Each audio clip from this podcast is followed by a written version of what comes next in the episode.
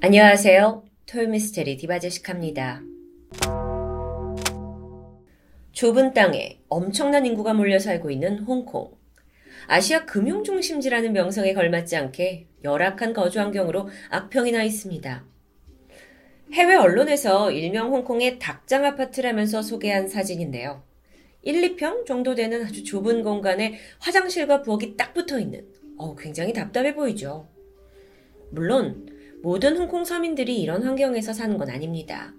하지만 외국에서 이주한 노동자들이나 또 갈 곳 없는 독거노인들은 어쩔 수 없이 이 쪽방 생활을 택할 수밖에 없는데요. 오늘은 이 닭장 같은 홍콩 아파트에서 발생한 소름 돋는 사건을 소개해 볼까 합니다. 사진에 보이는 곳은 홍콩 침사추에서 약 40분 정도 떨어진 쿤통의 공공주택 단지입니다. 이름은 로어 응아우토콕 에스테이트죠. 1960년대에 설립이 돼서 홍콩에서 가장 오래된 서민주택단지로 꼽혔습니다.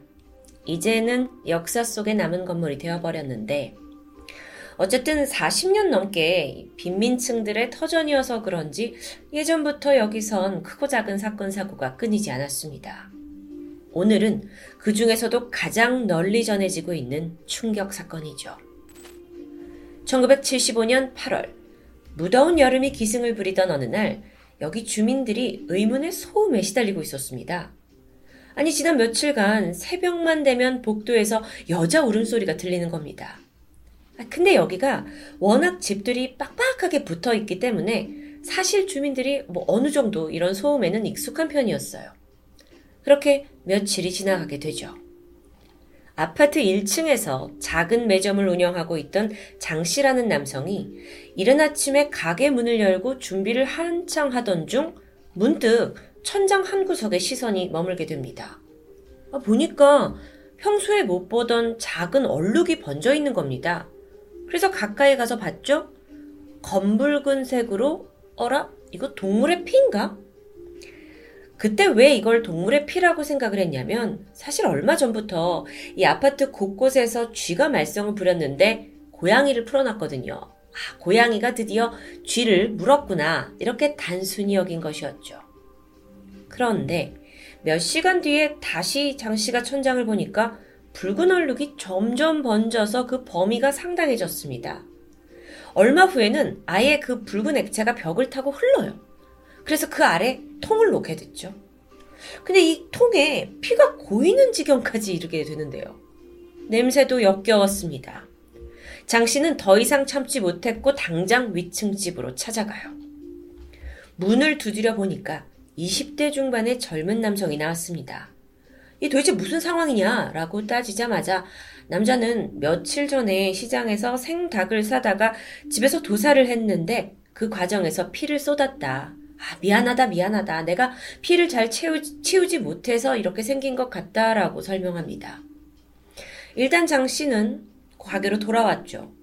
이후 손님이 갑자기 몰려들었고 바빠지는데 그리고 나서 한 4시간 정도 흘렀을 때입니다.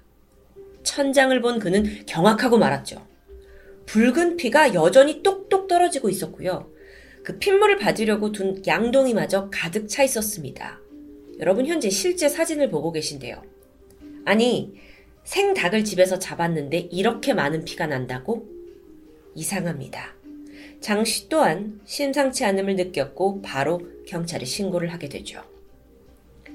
24살의 윗집 남자, 그는 황쿤타이. 생활용품점 판매원으로 일하면서 근근히 생계를 유지하고 있던 젊은입니다. 알고 보니까 여기에 이사 오기 전에 지독한 도박 중독자였는데 결국 모든 걸 잃고 가정 파탄에 이르게 됐죠.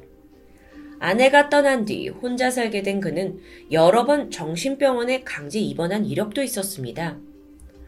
퇴원을 한 후에 정부의 도움으로 이 서민주택 구동 2층에 거처를 마련한 상황이었죠. 다시 현실로 돌아와서 1975년 8월 20일 출동한 경찰들이 황쿤타이의 집에 들이닥쳤습니다.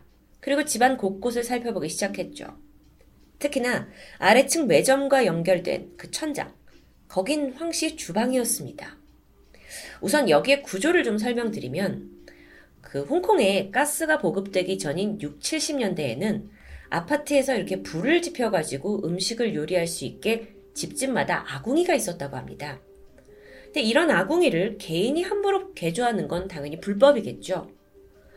가서 보니까 황쿤타이 집의 아궁이는 전부 시멘트로 막혀져 있었습니다. 아니 부엌이라는 건 필수적인 공간인데 여길 왜 시멘트로 막았죠? 수상합니다. 그리고 경찰들은 즉각 아궁이를 부숴내려 갔는데요. 시멘트가 반쯤 제거되자 내부가 드러났습니다.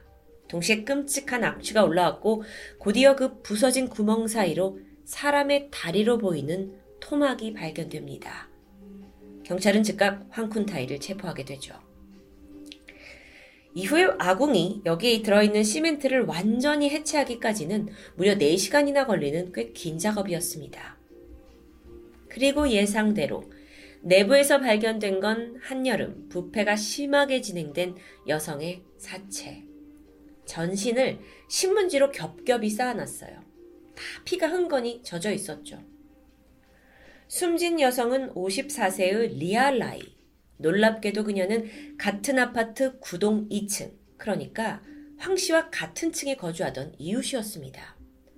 그녀 역시 가족 없이 홀로 생활하고 있었는데 어쩌다 이웃의 아궁이에서 죽은 채 발견된 걸까요?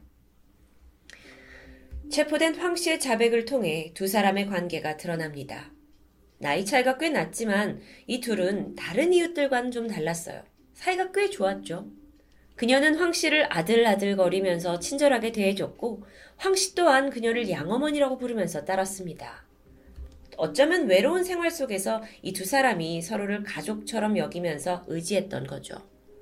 그러던 어느 날, 황 씨가 퇴근을 한 후에 평소처럼 리아라이를 찾아가서 저녁을 먹으면서 이런저런 대화를 하던 중입니다. 어, 황 씨가 고민을 털어놓게 돼요. 아, 이 지긋지긋한 서민주택 좀 벗어나고 싶다. 나도 안정적으로 좀 삶을 꾸리고 싶다. 근데 워낙 이 홍콩의 집값이 비싸다 보니까 꿈도 꿀 수 없다 하는 뭐 이런저런 푸념이었습니다. 그런데 이 얘기를 가만히 듣고 있던 리아라이가 뜻밖의 제안을 합니다. 현재 자기가 살고 있는 집을 45만원에 사라는 거예요. 45만원. 이게 아무리 뭐 70년대라 하더라도 그 돈으로 집을 사는 건 불가능하죠. 그래서 황 씨도 놀라서 아니 왜 이렇게 싸게 집을 내놓는 거냐 라고 묻게 되는데 잠시 망설이던 리아라이가 어렵게 숨겨둔 사정을 털어놓습니다. 과거에 원래 그녀는 가장 친한 친구와 함께 여기에서 생활을 시작합니다. 하지만 몇 년 전에 우울증에 시달리던 그 친구가 집에서 목을 메고 자살하게 되죠. 리알라이에게도 이건 엄청나게 충격적인 일이었습니다. 어쩔 수 없이 이곳에 머무르긴 해야 했지만 그러는 내내 친구를 잃은 슬픔과 공포에서 벗어나지 못했는데요. 사실 뭐 여기는 워낙 추억이 많은 곳이라 떠나지 못하는 것도 있었죠. 그렇게 하루하루 나이가 든 리아라이는 마침내 나도 여길 좀 떠나고 이제 친구를 잊고 행복하게 살고 싶다라고 털어놓습니다. 황 씨는 이 사연에 상당히 놀랐지만 내심 저렴한 가격에 집을 살 수 있다는 기대감이 생기는 건 어쩔 수 없었는데요. 얼마 후 황 씨는 약속대로 리아라이에게 3천 홍콩 달러 45만 원을 지불합니다. 그런데 웬일인지 그녀가 며칠만 좀 더 기다려달라 하면서 차일피일 이사 날짜를 미뤄요. 돈은 이미 낸 상태인데요. 황 씨는 뭐 그럴 수 있다. 워낙 싼 집이니까 뭐 자기도 다른 공간을 구해야겠지 하고 흔쾌히 연기해 주었습니다. 그렇게 며칠의 시간이 더 지난 8월 16일 리아라이가 대뜸 아 2,000달러 더 달라. 아무리 생각해도 내가 너무 적게 받은 것 같다. 라면서 총 5,000달러, 그러니까 75만원은 받아야 내가 이걸 팔 수 있겠다라고 주장합니다. 황 씨로서는 돌변한 그녀의 태도에 기분이 나쁘게 되죠? 그러면서, 아, 나 집 안 산다, 안 산다. 그러니까 그냥 내가 여태까지 준 돈, 그 돈도 돌려달라. 라고 말합니다. 그런데 이때 리아라이가, 어, 나 그 돈 이미 다 썼다. 하면서 거절하게 되죠? 그러면서 너 그러면 돈 나, 나한테 안 주면 난 그냥 이 집 다른 사람한테 팔 거다 라고 으름장을 놓습니다. 상황이 이상하게 흘러가는데요. 두 사람의 언성이 높아지기 시작했죠. 그러던 중 흥분한 리아라이가 황 씨의 뺨을 때렸고 황당한 황 씨가 반격을 하려는 찰나 리아라이가 갑자기 그의 주요 부위를 움켜쥐고는 욕설을 퍼붓기 시작합니다. 황 씨는 고통스러웠어요. 그리고 본능적으로 그녀의 머리를 내리쳤죠. 피를 흘리며 리아라이가 쓰러지는데 이때 황 씨가 제정신이 아닌 겁니다. 이성을 잃은 거예요. 그래서 리아라이를 넘어뜨리더니 위로 올라타서는 목을 강하게 졸라버렸죠. 그녀가 막 비명을 지르려고 하자 주변에 널려 있는 신문지를 입에 넣습니다. 잠시 후 이 두 사람의 실갱이가 끝났고 리아라이는 몸이 서서히 굳어가는데요. 그제서야 황 씨는 현실을 깨닫게 됩니다. 리아라이는 사망했고 당황한 황 씨는 뭐 어떻게 처리를 해야 될지 몰라서 그날 밤새 시신과 한 방에 머물렀다고 하는데요. 당시는 무더운 여름이었습니다. 날씨 때문에 빠르게 시신의 부패가 진행되면서 악취가 스멀스멀 올라왔죠. 지체할 수 없었던 황 씨는 결국 시신을 부엌 아궁이에 숨기기로 마음먹습니다.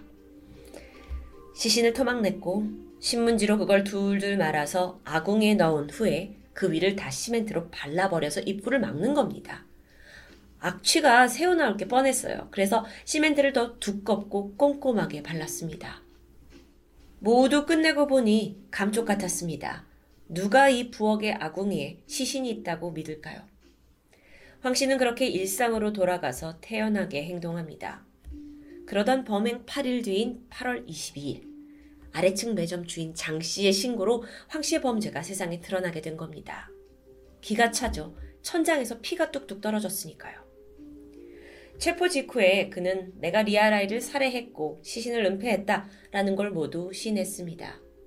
재판에 넘겨지게 되는데 당시에 7명의 배심원단이 만장일치로 그에게 사형을 선고하게 됐죠.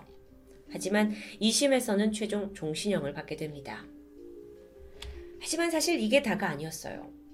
예전에 황 씨가 정신병원에 수감한 적이 있다고 했는데 이후에도 그는 환각과 환청 증상에 시달리면서 시우람 정신병원에 수감됩니다.